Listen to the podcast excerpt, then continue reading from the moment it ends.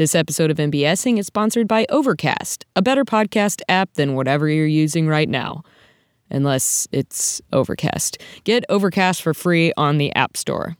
I do my hair toss, check my nails. Baby, how you feeling? Hello, welcome to MBSing. I'm your host, Mary Beth Smith. My guest today is my dear friend Caroline Jane Davis, and she talks to me about her mishaps in travel, being bad at traveling, enjoying traveling, but maybe having some stories come out of it that shouldn't have. Any number of ways that you want to frame this conversation. We talk about some trips overseas that she did while she was in college as an undergraduate, where we went to school together. We did the same trip, but at different times. So there will definitely be some talking points that we relate on, but have different perspectives on. And then while she was in graduate school at Texas Tech, where she recently completed an MFA program in performance and pedagogy, uh, she also got a couple of other opportunities to travel abroad. And she just has a plethora of experiences from all of that that obviously have shaped her in ways that she continues to discover and carry through other endeavors in her life, but also just come along with some uh, security at airport uh, foibles, some traveling with other uh, annoying, frustrating passengers, some nights spent out that may have gone awry at some point in the equation. It's a really fun conversation. And I think it suits today uh, when this is released because it's the busiest travel day of the year, if I'm not mistaken, the Wednesday before Thanksgiving. So if you're listening to this on the night it's released, safe travels if you find yourself doing that. If not, um, remember Thanksgiving? That was nice. I don't think I'll have any other plugs here in except to thank the Chicago Podcast Co op for continuing to coordinate sponsorships and create a community among some podcasters here in Chicago. Just got a new sponsor for the first time this week, Overcast, which is an app that I use literally daily and enjoy very, very much for my podcasting needs. All the controls are the best of the apps that I have experience with. The interface is super easy to use. So here's my personal uh, testimony for using the Overcast app. It would be the way that I would do it. And then there's a very cool feature where you can recommend things on Twitter uh, via your Overcast app. So you can kind of rate things or favorite things, and then people who follow you on Twitter and also use Overcast can see the episodes of podcasts that you like. So it's another way to show folks uh, that you are an M- MBSing listener or a listener of another show in the Chicago Podcast Co op. Anywho, that was more plug-in than I wanted to do on this sweet little holiday ep. So enjoy the rest, Ed Frey. I've been cleaning a lot. My part my apartment looks great. I'm like inviting people over, not because I want to hang out with them, but just so I can show off my Showing apartment. off how nice it is. yeah. That's kind of great though. Like if I wish that some part of my past uh, unemployment uh, I had a, you know, a little over a year while while I've been in Chicago that I was unemployed and it did not translate into me compulsively cleaning. So I think it's the only thing that I feel like I can control without developing an eating disorder. And so I'm like, hmm, well, this is what I do now. jeez. So, You know, That's better than like the alternative. version, Right. right? So Sure. I just like deep clean stuff, and I like make a project every day. Like the other day, my project was to find a a lazy Susan. oh God, I'm an old person. I suck. No, it's I think it's a good thing because it's like you said, there are just so many worse things that you could be putting and l- less healthy things that you could be like putting your time and energy into. Yeah, I've been doing some of the other things too, I think. But I've been I rewatched all of The Office. nice. That was and I had never seen the end. I had never gotten through the end of season 9, so I did How- that finally. That How did you feel? Did it feel like you had closure?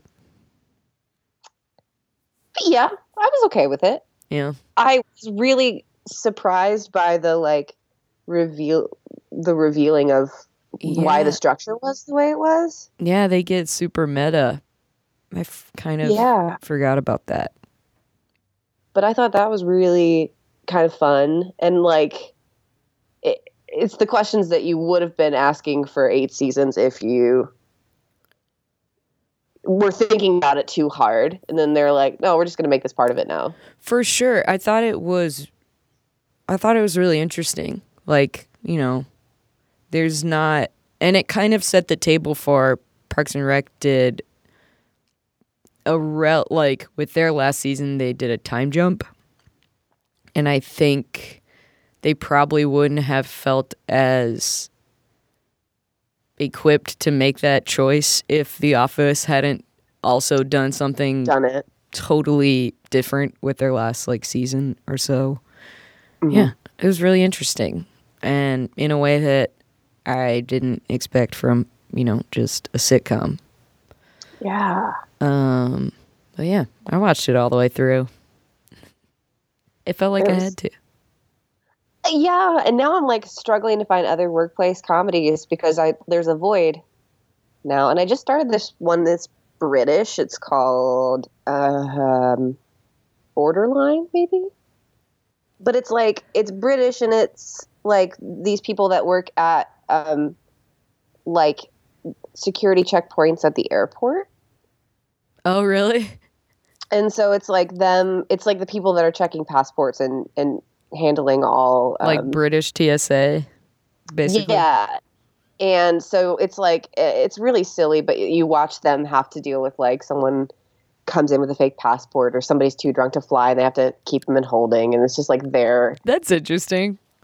And they're all kind of like not great at it. And so it's a little bit disconcerting because you're like these people shouldn't be trusted with this level of responsibility Right. but that makes it really adorable at the same time. Yeah, I feel like the only US version or recent US version of that is like there's a new show that's just going to be about the flight from LA to Las Vegas and it's just how it's like a real party plane and the captain like makes jokes about being a party guy. It looks I think it's literally called LA to Vegas. And so I feel like it's just like a very American version of what you're describing.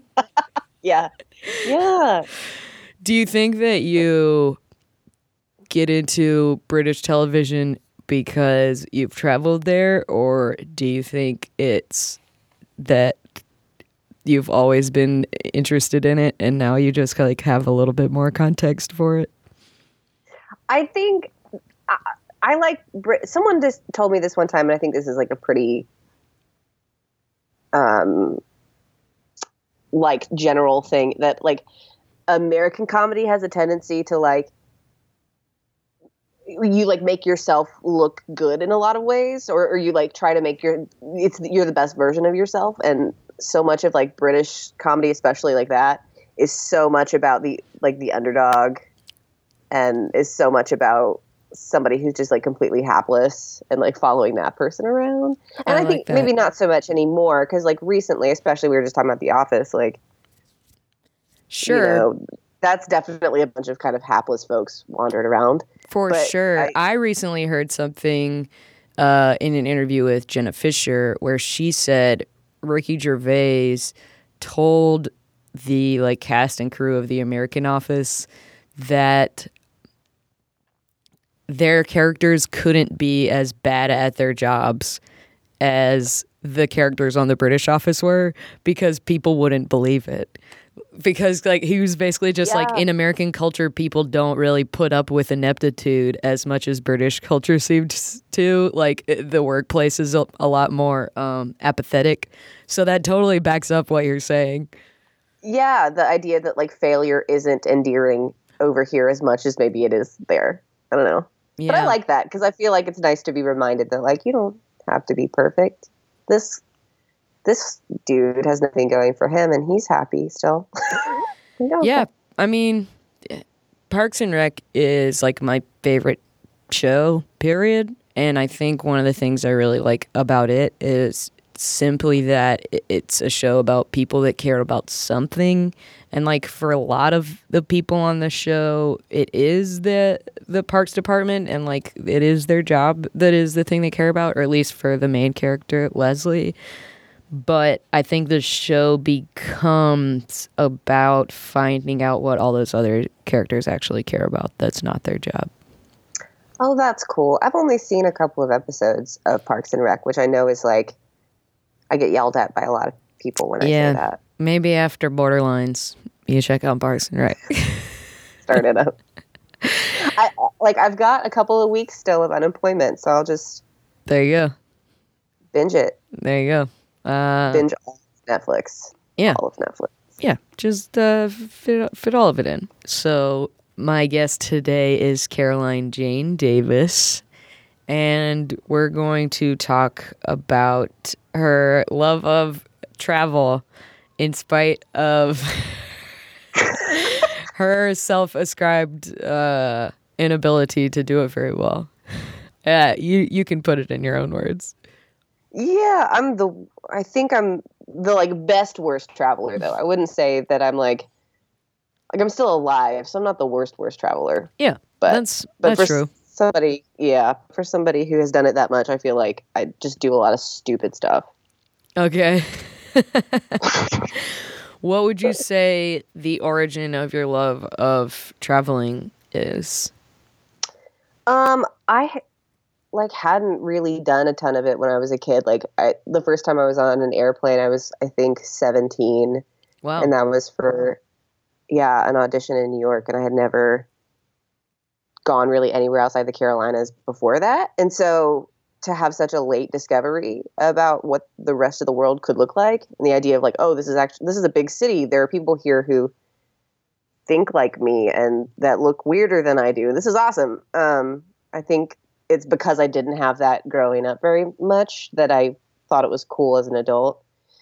And then in undergrad, I went on um, that big, like four month long trip around the UK.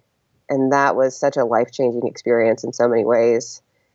Um, and I promised myself when I got my passport in 2010 that I would use it at least one more time before it expired, even though I was like, I'm poor, I'm never gonna, you know, mm. probably be able to afford to go back to Europe. And I've used it twice since then. nice. So I like completed my goal, and hopefully I'll, I got I have two years left until it expires, until I have to get it renewed. So hopefully I can squeeze one more in there, but we'll see. nice. Then I think you officially did better than I did because I don't think I traveled again internationally after that trip because I also went on I went on the same trip but a different year. Uh and I don't think I I think I had to get it renewed before I left the country again. But I've left the country a couple times since then, so here we are. And I feel like for as many like country, like I've, I feel like I've been to like a large number of countries, but I still haven't been to like Mexico or Canada, Oh wow. which feels kind of wasteful. So maybe that maybe I'll use it for that. That seems like an easy bucket list thing by comparison. right? Uh, it's really funny. Where did you go since your study abroad trip? Um, two or three years ago, I went to Seville, Spain, Nice. and taught theater appreciation there, and stayed with a house mother named Magdalena, who had a turtle. Uh, She didn't speak any English, so the it was a, a all Spanish house. She wouldn't let us speak English. She was like, "I don't understand what you're saying, and you're stressing me out. So we're only going to speak Spanish." Um, and she had a turtle whose name I thought was Nina, like girl. Mhm. But what she was saying was ninja, like ninja. Her turtle's name is Ninja, which gets funnier the longer you think about it. Because it's a turtle who's really slow. That's so good. Um, but it's also a ninja turtle. right, and it's a ninja turtle. It's like it, works on so many levels. It's I um, love that. she's hilarious, and all of her she would make sound effects with her mouth when she couldn't get me to understand something. Like I always forgot the word for knife. I still don't remember what it is. I like I always forgot. So she would just look at me and do like a a hand movement, like she was going to cut something, and then she would just go nyaka nyaka nyaka nyaka nyaka like that, and that was her like sound for cutting things. But it like didn't make any sense because that's not what a knife sounds like. But Naka naka naka. So, uh, from based on that, I would just think that the Spanish word for knife was like fuzzy bear. right. oh, oh, Uh, but yeah, I was there, and then last summer I went to Prague nice. for a month and did we did the Prague Fringe Festival, and then um, toured around, and then I ended up in Berlin for like a weekend, but it was mostly mostly just Prague, and then back. And that was beautiful and awesome. Had you Um, been to those places, any of those three places, while you were on study abroad in undergrad? No, that, those were all new, Nice. and I have a lot of anxiety about like traveling to places where I don't speak the language because I just Understandably, yeah. Right, right. You don't want to be the, the American that like doesn't know. So I would like I'm always the person that will like stress read like a dictionary on the plane to try to like gather as much vocabulary as I can and then use it wrong. um but like when we were okay, so this is why I'm a bad traveler, okay? Everything that I've said so far is mostly like here's what I've done. Here's why I'm a bad traveler. Um, when we were in Prague, we went to um, Germany for the weekend, like I said, and we were on this. We took a bus, which I don't really recommend, but it was cheaper, so we did it. From Prague And- to Germany, how long was that bus ride? Uh, it was like set. It was like four or five hours. It wasn't that far, That's but it was like an afternoon. Yeah, but it was it was like a commitment, you know. hmm and um, there was this dude in front of me who was actually speaking Spanish, um, which I do speak, and um, he was like on the phone, and I feel like you have to, as a traveler, there are like certain things that you do that are nice to people, and one of them is like not take up the common space with your personal conversation. Like, don't be a dick. Mm. You Um, should let some people who use the CTA here in Chicago know that. it's so stupid. I I can't fathom having that like. Well, that's mean, but th- having that much self importance, like as I walked through the world, Yeah. that, was something I felt was acceptable for me to do. yeah, I was sitting on the bus the other day and someone was just watching a basketball game at full volume. Like right behind that's me. why they invented headphones. That's Yeah. literally the purpose Yeah. of headphones. as I was riding, I was like, if I if I had any sort of disposable income, I would just buy like crappy airport or airplane headphones and just like hand them to people passive aggressively on the CTA. I think you should do it anyway. But yeah, so I totally I totally understand that perspective cuz I relate to it. it's so it's such a pet peeve man but um but he was doing that and he was i think also watching tv maybe um because like we had it was the bus that had like screens on all the chairs um and i got so mad because i think i like a little bit have anger issues and um so i was sitting next to my best friend and i was like um, and I had asked him to stop to be quiet like two or three different times, and I said it both in English and in Spanish. And I was like, I know that you're understanding what I'm saying. And he like sort of nodded, but then kept going a couple of times. And so then I ordered tea. I ordered hot tea on the bus, and my plan was to pour it on his head. And um, my best friend was like, Caroline, you can't. You can't do that. We don't even know like where in the countryside between the Czech Republic and Germany we are. Like we definitely don't know the rules here. If you did that, we're not sure what jail you would go to. Um, and so I didn't, but I did punch him in the head. Oh my god. later, later on, and it wasn't like a punch punch, but I did I did jab him in the head, and then he was quiet. so it, it worked.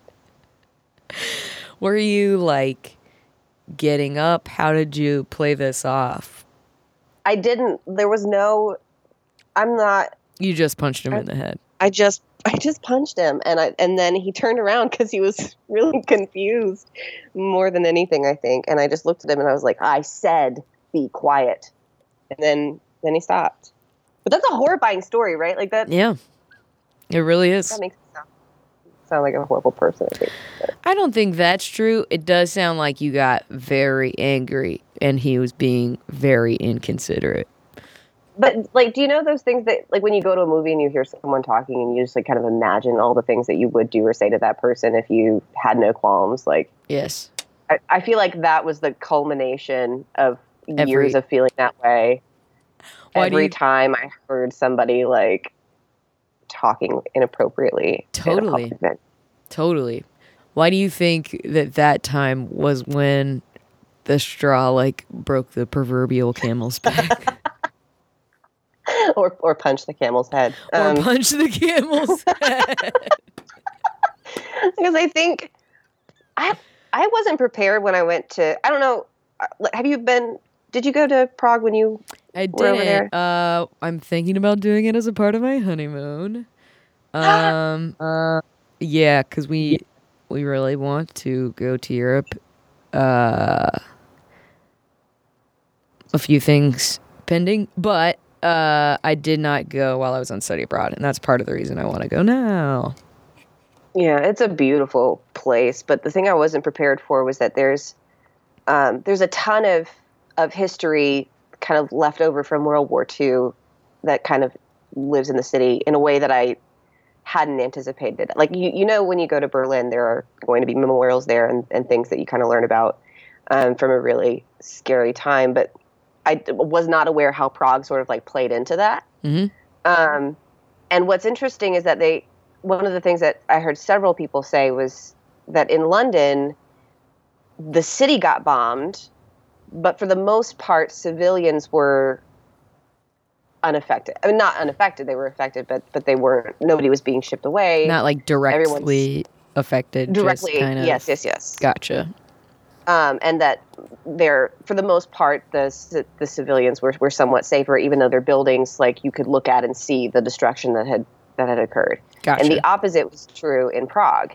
So there, it was like Prague Castle was one of the like headquarters of of opera, of Axis operations, and so the city itself was pretty much untouched in terms of damage from the war, but um, all of its people were shipped away. Dang. And so there's this like there's not even a, a scar to look at. It's just it, it's just a lack of wow. you know it's just a sort of an emptiness. And so being surrounded by that much like horror and, and sadness and, and this feeling of just vacancy Mhm. um, in, in learning about those stories, I think I was like in a just a, I was in a headspace where I was like, people suck, Yeah. and this is so sad, and so I'm gonna punch you in the head because Because there's nothing else here to take out this anger on, and you're being yeah, I do think that's kind of was how was why that was that way. It was a really kind of sad trip. yeah. Um, if you went from a place that you described as that and the headspace that it put it into you, uh, put you in, to Berlin. right. Right.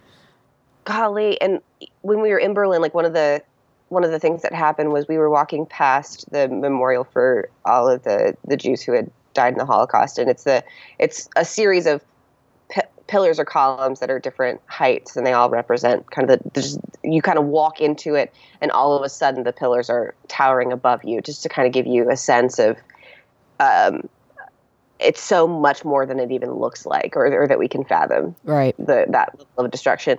And so we were walking by, and as we were walking by, um, I saw this teenager, a young male, blonde-headed teenager, like jumping and like walking across the tops of the columns, like Jeez.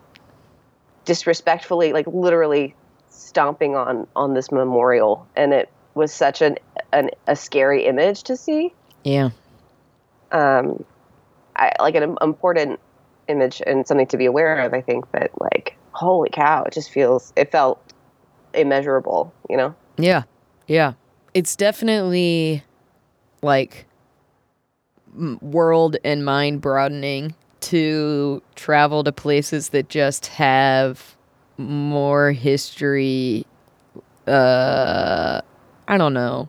Obviously, there was a lot going on in the US before it was colonized, but even just being able to like see buildings that are older than the US as we know it is is Right. enough to just kind of blow your mind as a traveler in my experience anyway. Yeah, no, I completely agree. I feel like, um, just like the the history of our of our country as a nation, right? Is you're right is so short by comparison. So like to like standing in the Coliseum and knowing how long that sucker's been there is, um, and just being such a small like pinpoint on the like overall history of, of a place. right. It's a cool feeling. Yeah. So you said one of the first times that you left South Carolina was to, or at least the first time you flew was to go to New York. Were there, uh, what was that experience like? um, it was fine. I hate security, and because I have anxiety anyway, so the first time going through security as like a young adult was horrifying, and I didn't understand why you had to take your shoes off, which um, I understand why now, I guess. But like we flew into um, Sweden one time. And their security was just like a closet. Like they didn't make you take your shoes off and they were just sort of like, "Hey, how you doing? Okay, bye," and then they just like let you go. Like it was nothing. Um, so I do feel like for a early traveler, like the whole security thing is like a stressful process. Yeah. Um, and that was what I think I remember more than anything else. Just being like, I'm going to do this wrong, and someone's going to arrest me, and I will never be able to leave an airport again because I'll be stuck in airport jail or whatever. Right. I don't know. Like, what do they do with you? I guess. Uh, yeah. I mean, I'm holding. sure a lot of people get detained at airports for a long time and would have to then probably be relocated to a more permanent place for being detained. But I don't know.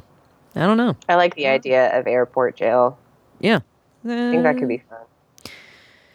Do you think there's Um, like a holding tank for people who uh, just have to go to sober up for a little while? I hope so, and I hope there's cool music playing. Like I, I feel like I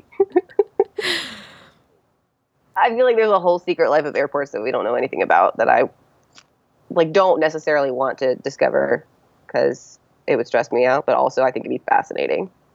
Yeah, I was uh, flying out of Midway recently, and something. It was like later on a f- Thursday night, and I don't think they were gonna have high traffic, and then they did, and it was my bag got flagged because I forgot I'd left a bottle of water in it. Uh, So that's on me. But as I was waiting for my bag to get checked, which took about 10 to 15 minutes. I was just like watching employees kind of running around chaotically. Like there was one woman who was like moving bins and she was just like, "Oh no. Oh god. Oh, oh lord." And like was just like muttering under her breath. And I was just like this does not instill confidence in this system. it was really wild. like self narrate while she's doing the thing that's never probably a good sign. Yes. Right. So I I just start moving bins because I have nothing else to do and I can't watch this woman like be this stressed out. And the people in front of me who are getting their back checked, uh the gentleman was like, Man, you're really going above and beyond and I was like, I don't have anything else to do and it seems like they could use the help. And then yeah. come to find out those people's bag had gotten flagged because they had a lava lamp in it. I was like, man, Did- that is wild. Did Stephanie tell you about when we were leaving when she were going through security? And this is this is a faulty like recolle- recollection, I'm sure, but um, they pulled out like this gigantic thing of peanut butter, like 80 ounces of peanut butter, Yes. and they were like, "Ma'am, you can't have that. It's a liquid." And she got so pissed. And she she was like, My mom bought me this. It was gonna be my protein for four months. I turn it upside down, nothing falls out. How is that a liquid? And like I do know this story. Yes, it was so funny and sad. Because it, I, it was, it was, and it looked like it was nice peanut butter too. But It's so funny. It's like such a Stephanie thing that, yeah, yeah. She was willing to like die on the uh on the hill of uh peanut butter not being a liquid. Uh, and yep, it's so funny. It- it- yeah, for so many reasons. I do I do know that story even though I was not there. I think it was like the first thing she told me when the first time we talked while you guys were on study abroad. it was the first picture that I took on study abroad was Stephanie with her peanut butter right before they made her throw it away. That's how I started. Um, when I visited you uh, like several years ago, when I was on my way back, I don't know if you remember, I definitely broke my toe while I was there. Oh my gosh. I do. Yes, like uh, Yeah. just like walking through a living room or something like that, right? it was like on a table and Yeah. then then I couldn't walk. Um so I was like coming back to Greenville from Chi Town and I already had a broken toe, so I was like walking all weird. I was very, I think, hungover, just like days worth of hangover had hit me at once. Probably. And then, uh, yeah. And then um, I like reached into my bag and I hadn't put the like cap or the um, cover on my razor.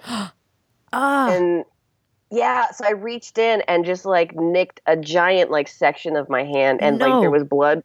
Yeah, like all down my arm. Like, and I was alone and confused and limping. And then, then that had happened and I just like couldn't process it That's a like lot. There was nowhere to go from so i like i tapped the with my good hand i tapped the woman in line ahead of me and i was like ma'am do you happen to have a band-aid and like it was it was past the point of band-aid like it was, Oh and she my- turned around and was like oh not oh god oh god oh god and so she like orchestrated this whole because i just was incapable of Right. like figuring out how to even begin fixing the problem Right. and um, so they brought a bunch of TSA agents over, and they were like, "Ma'am, are you okay?" And I was like, "I don't know. I mean, yes, I'm, I'm Right. fine, but I just like can't. I just I'm over the day." Right. And so they like took me around security and like um, let me bring all my stuff, and they were really nice, and they found me like a big, you know, cloth thing to like to put on it, and and they they were very kind and considerate. But I never went through security as a result. Like I never got checked, metal detected. My bags never got looked in, oh my god! and that was kind of disconcerting because I was like, that wasn't hard. I mean, it hurt, but uh, that I- wasn't hard. That's so funny. I don't know if I knew that story and it man, that's so funny. Just being like I'm- I I could have planned this, I suppose, if I wanted to, but I didn't. And here I am. I felt the need to like consistently reiterate that it that I hadn't that it was a horrible accident, and I was Oh. really embarrassed to like make myself not seem. And I think they probably could look at me and just tell that like this girl would be incapable of planning anything sinister because she just like can't do anything like she, she can't even handle herself like she's not going to try she, there's she's not she doesn't have that much that many wits about her to do that That's so funny. um yeah. and then like the next time I flew, like right after that, I had gotten through security successfully with no incidents, and I was very proud of myself. And I was like walking to my gate, and a security officer stopped me and was like, "Hey, ma'am, can I look at your keys?" And I was like, "This is a weird question, but sure."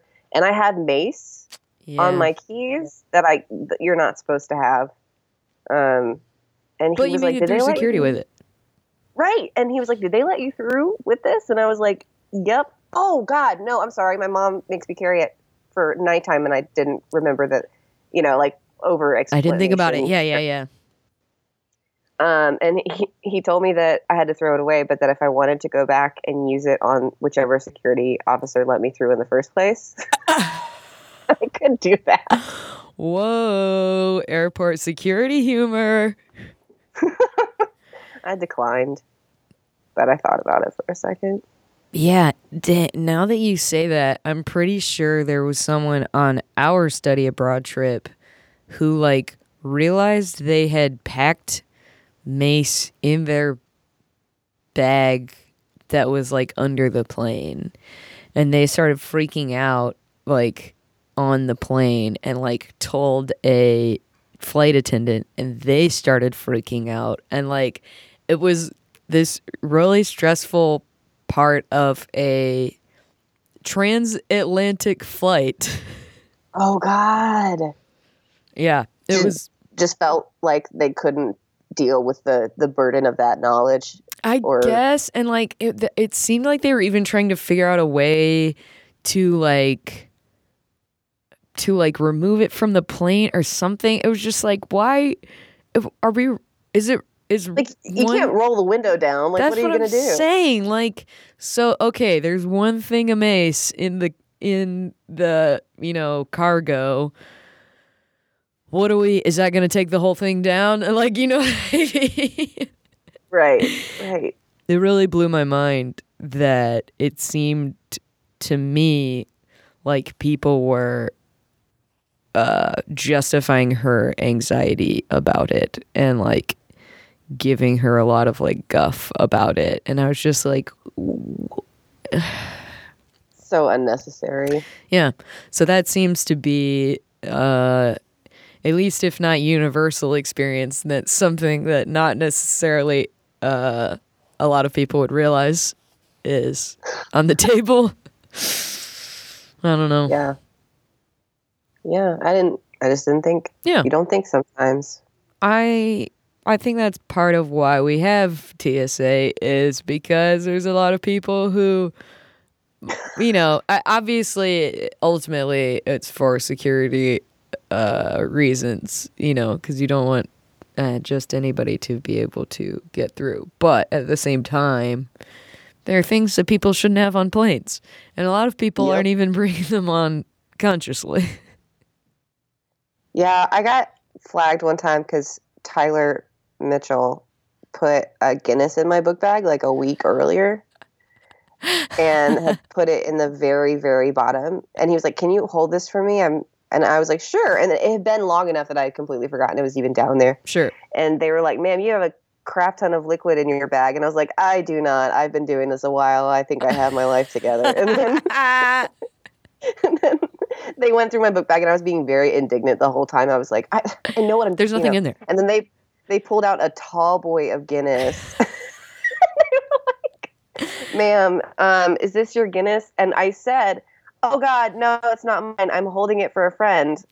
Like As though it's a brick of drugs. right.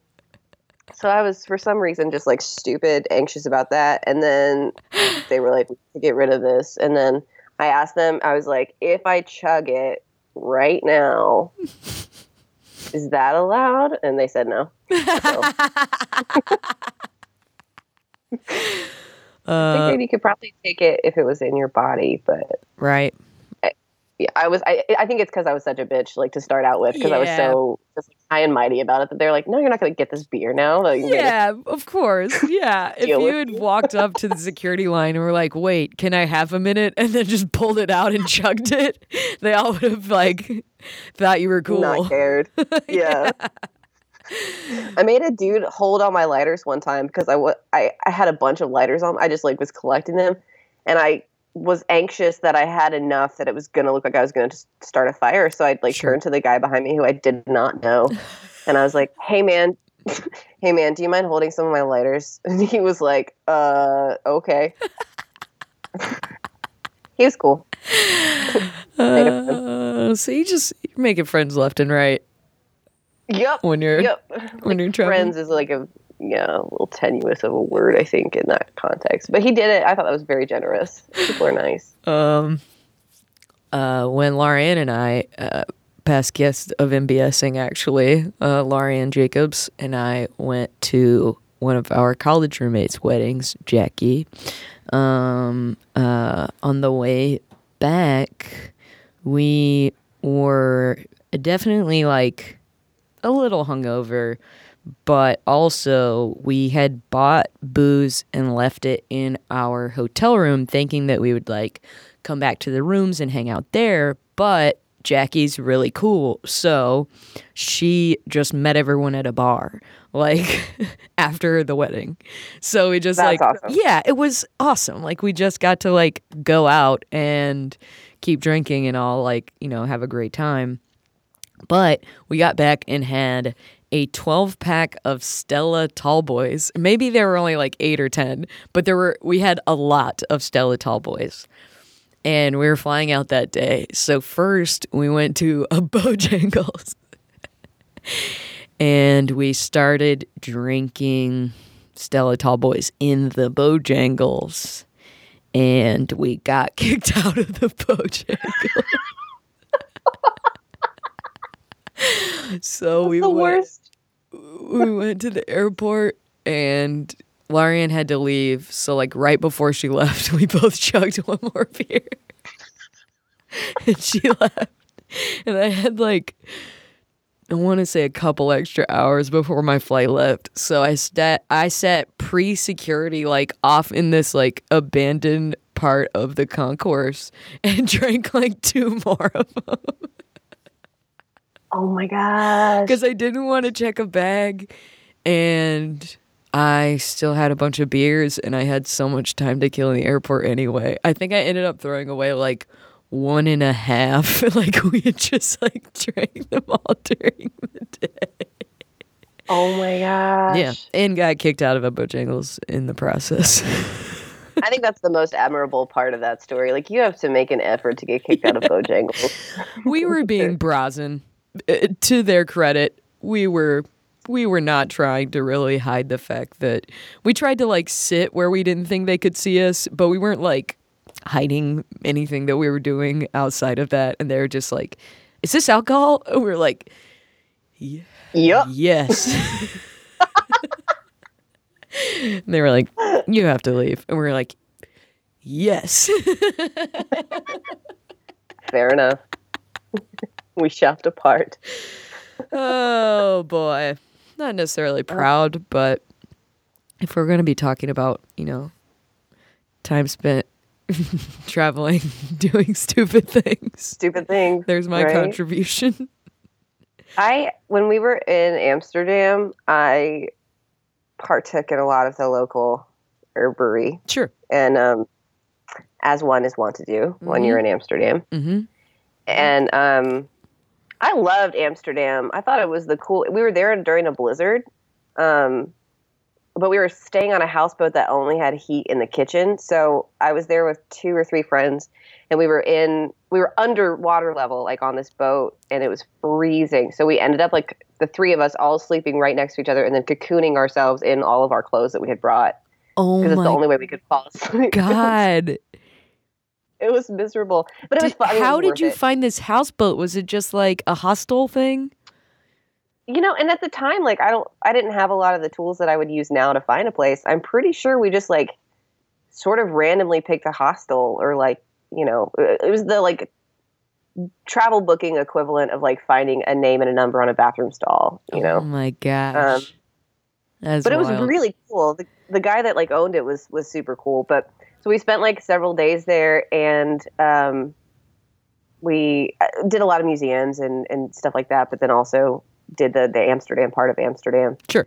um, and I was like getting in the on the plane to go to go back to London, and um, I was like, "Oh my god!" And I realized that I had like probably three or four joints in my purse Yikes. that I had forgotten I bought and didn't have time to do anything with other Mhm. than keep them in my purse. And I got so worried that I was going to get arrested for like legit trying to like drug traffic. Is that Sure. a thing? Was I a mule? Would I have Um, been a mule? I think technically yes, but there's probably uh limits on like how much you could be carrying for it to be actually like decriminalized or something like that. Yeah, it was it was a really pathetic amount. Yeah, it wasn't anything to write home about, but right. I was so nervous that I um and then I was like, what do I do? Because if that, if I just throw them in a trash can, then a dog might sniff it. Like I was going through all of these like worst case scenarios, so I ended up flushing them all down the toilet. That's what you do, right? I think I think that is a good solution. I also think that the Amsterdam airport has to be the place where the most people are trying to take weed out of the country. You know what I Yeah. mean? Like maybe like the Denver airport. It, it just seems like they have to be I feel like it's either like they have to be specifically equipped for dealing with that and trying to mm, no pun intended and trying to figure out how to keep the smallest amount of it getting out of the country or that it they're so inundated by it that it's actually not so high on their scale of things they're worried about. Does that make sense?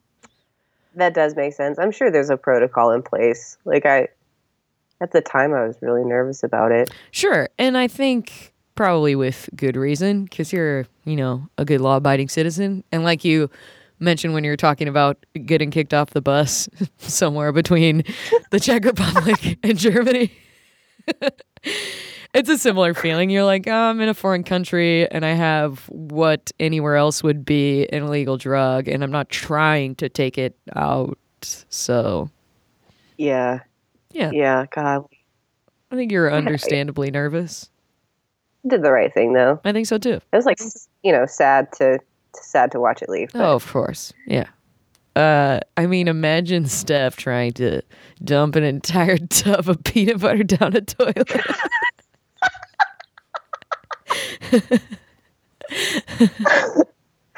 Yeah, that was I. Our feelings about those two events were probably very similar in that moment. I was just like, yeah, exactly. why is why is this having to happen right now? Yeah. Yeah. So so stupid. What are some other significant uh, potholes in your traveling timeline? Are there any stories that coming into this you're like, well, I got to talk about how this happened? Um.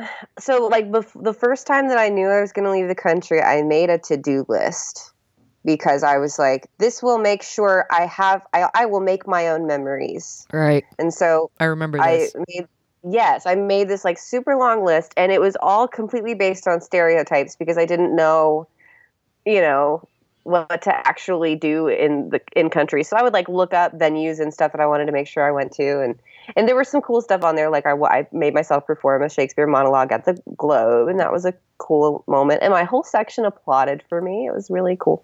That's so um, funny.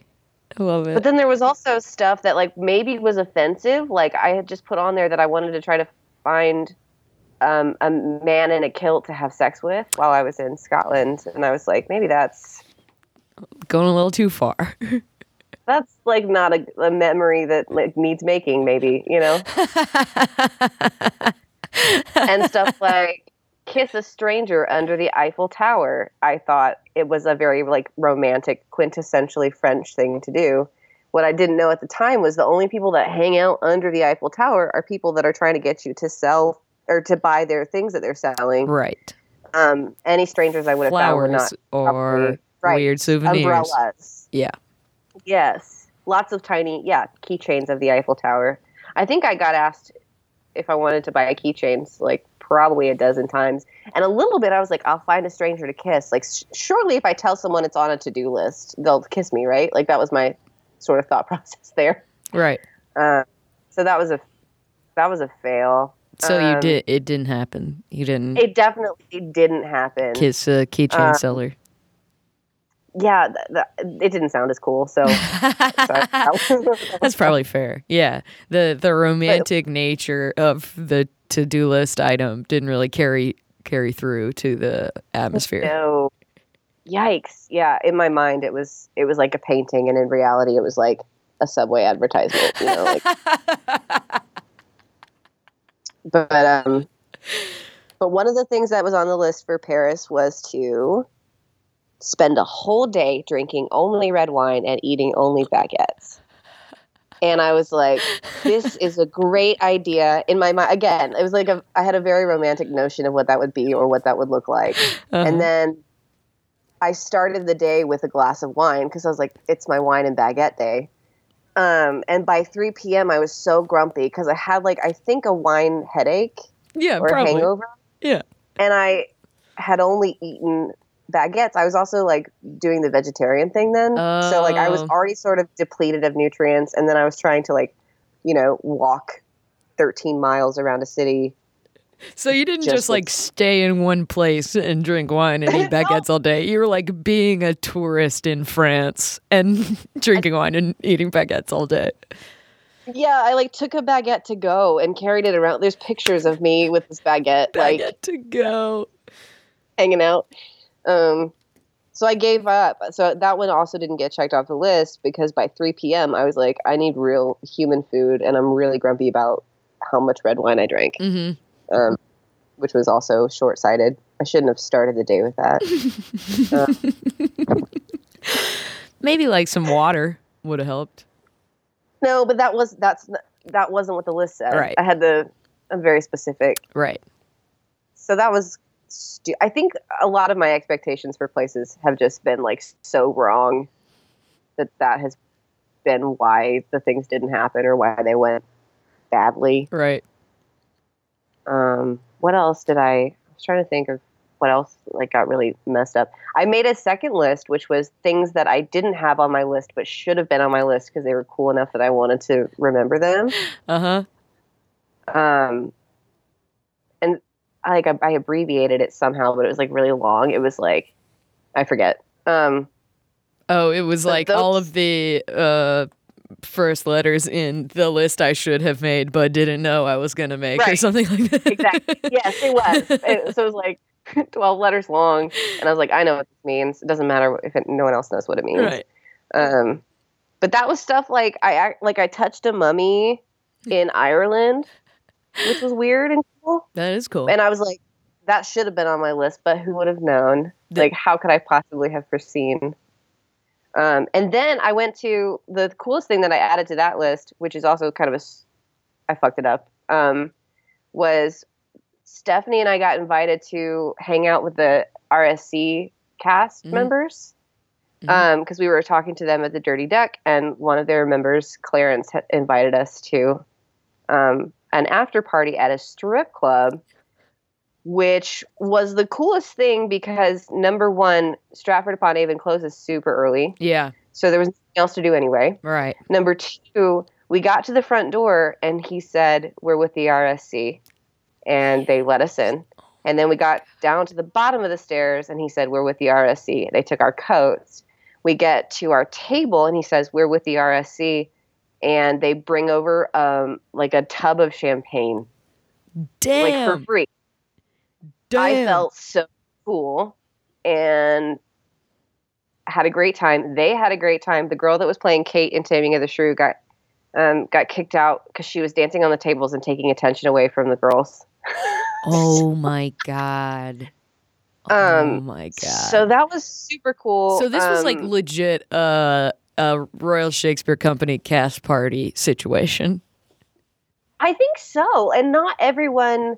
Um, not not everybody was there, Sure. but it was a good number of folks, and But it wasn't just Uh, like one of the dudes invited two women he met at the Dirty Duck to go to like a strip club with him. You know what I mean? There's, Yeah, there's like a bunch of cast members there.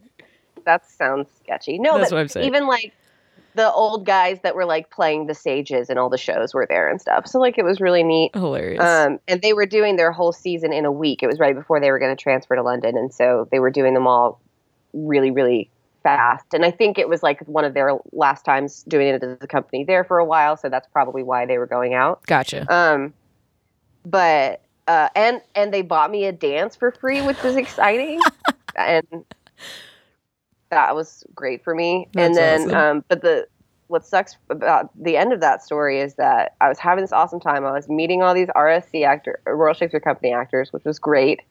Um, and then I went outside for a smoke, and um, I met some creepy old man named I don't even remember who had like an earring and I was drunk enough that I'm like, this person is more interesting than anyone inside. And I ended up like making out with this old guy outside of the strip club while the party was happening inside. And Stephanie came out to find me. She was like, look at, she was on her way to be like, look at this cute boy I met.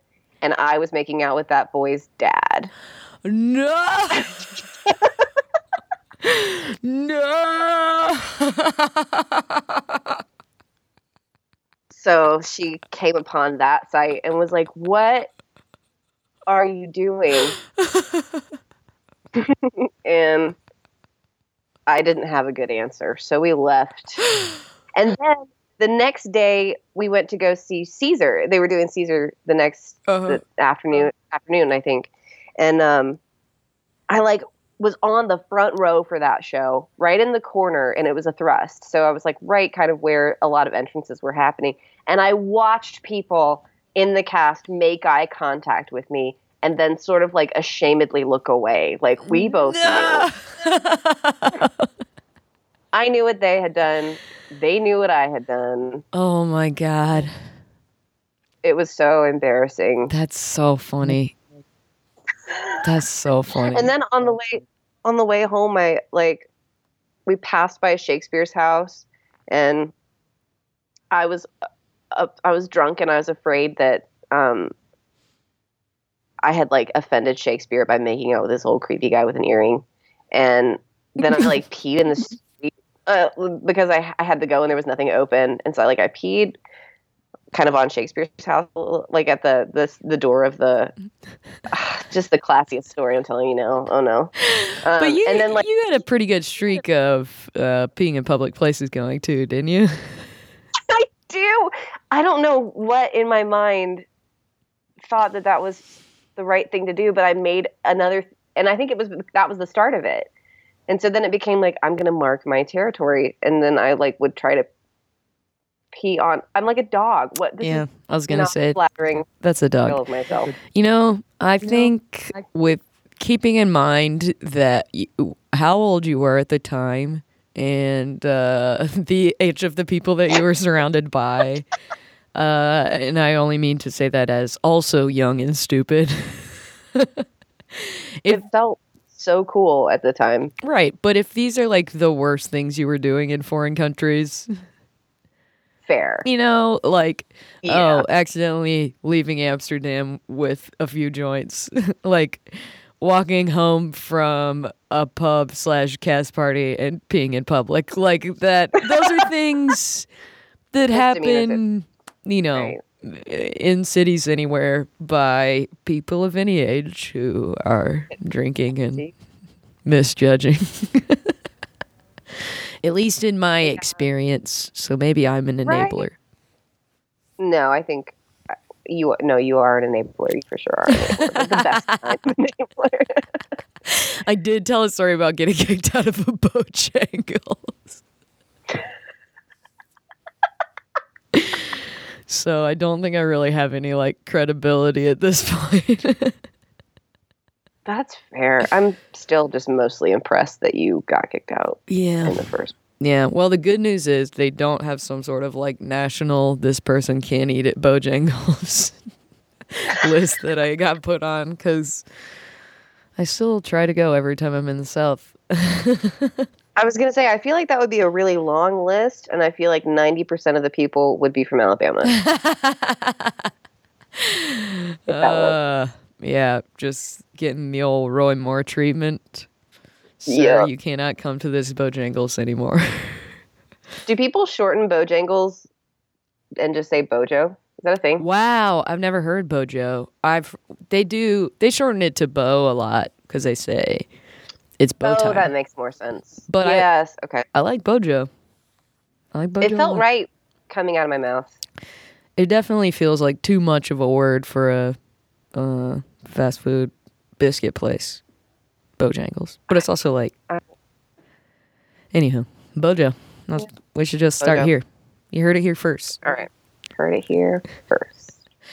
Uh, well, those were other very good. Uh,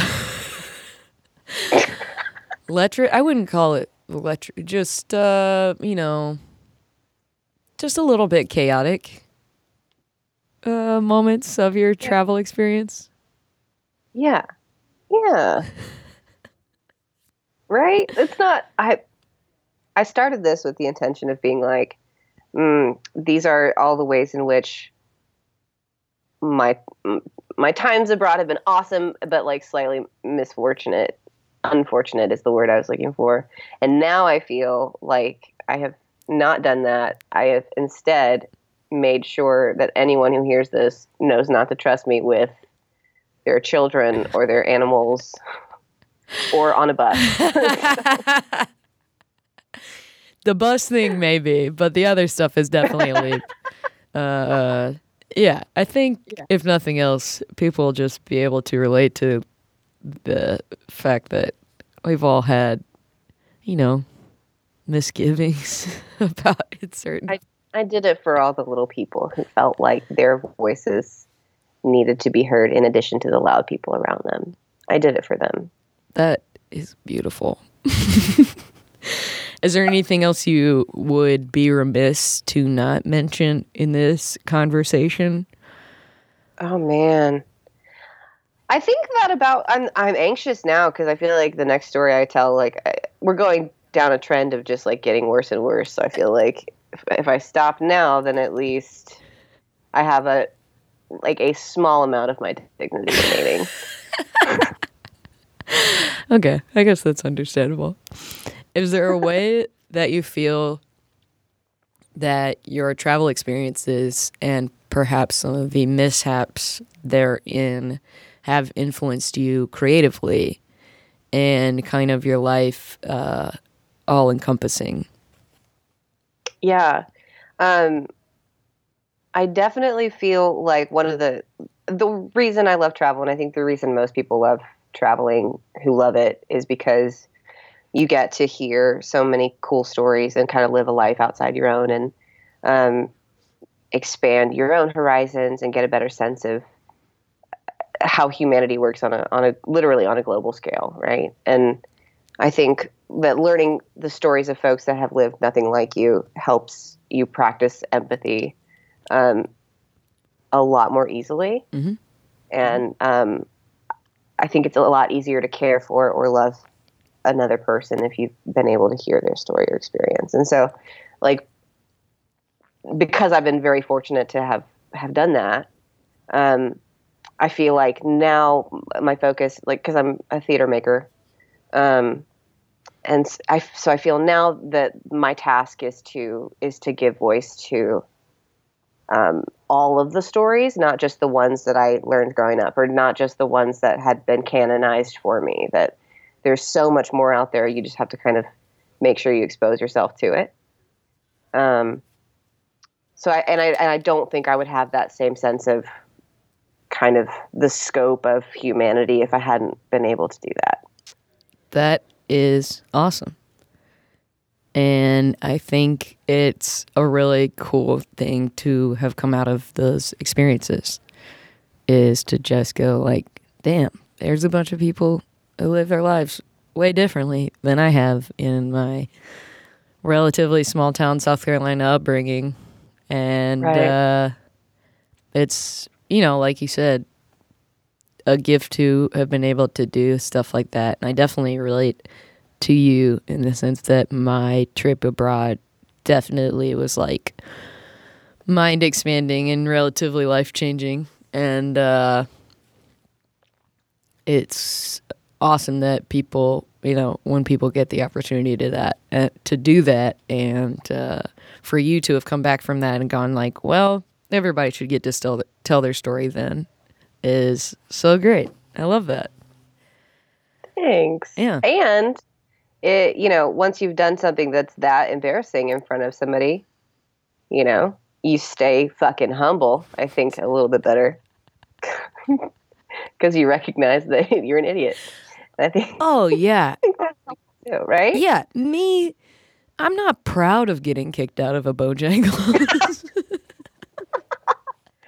but it keeps you humble.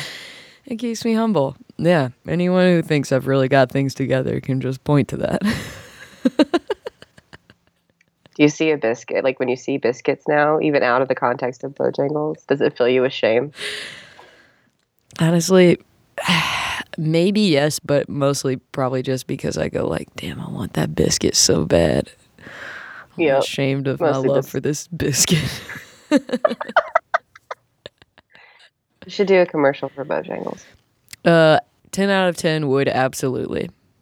Bojangles, Mm-hmm. if you're hiring people for commercials, which you probably are, you know, remember- I haven't seen any lately. They need to, you know. Yeah, they they should rework their ad campaign. Bojangles, you can't drink here.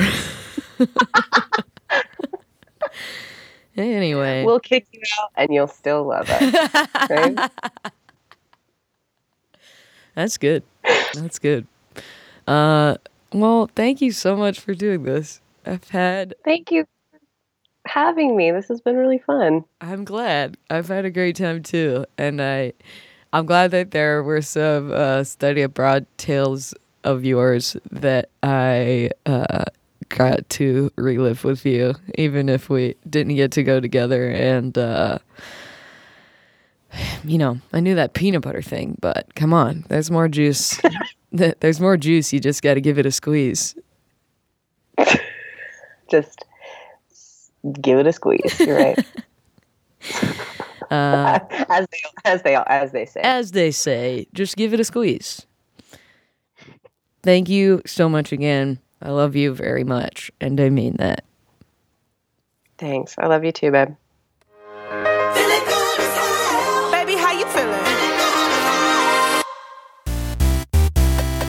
This has been a Nerdalogs production. If you'd like to help make more things like this, please visit patreon.com slash nerdalogs to donate today, and go to www.nerdalogs.com for more cool stuff. Thanks for being awesome! Thank you all. Thank you all. I am GrabBot23548X.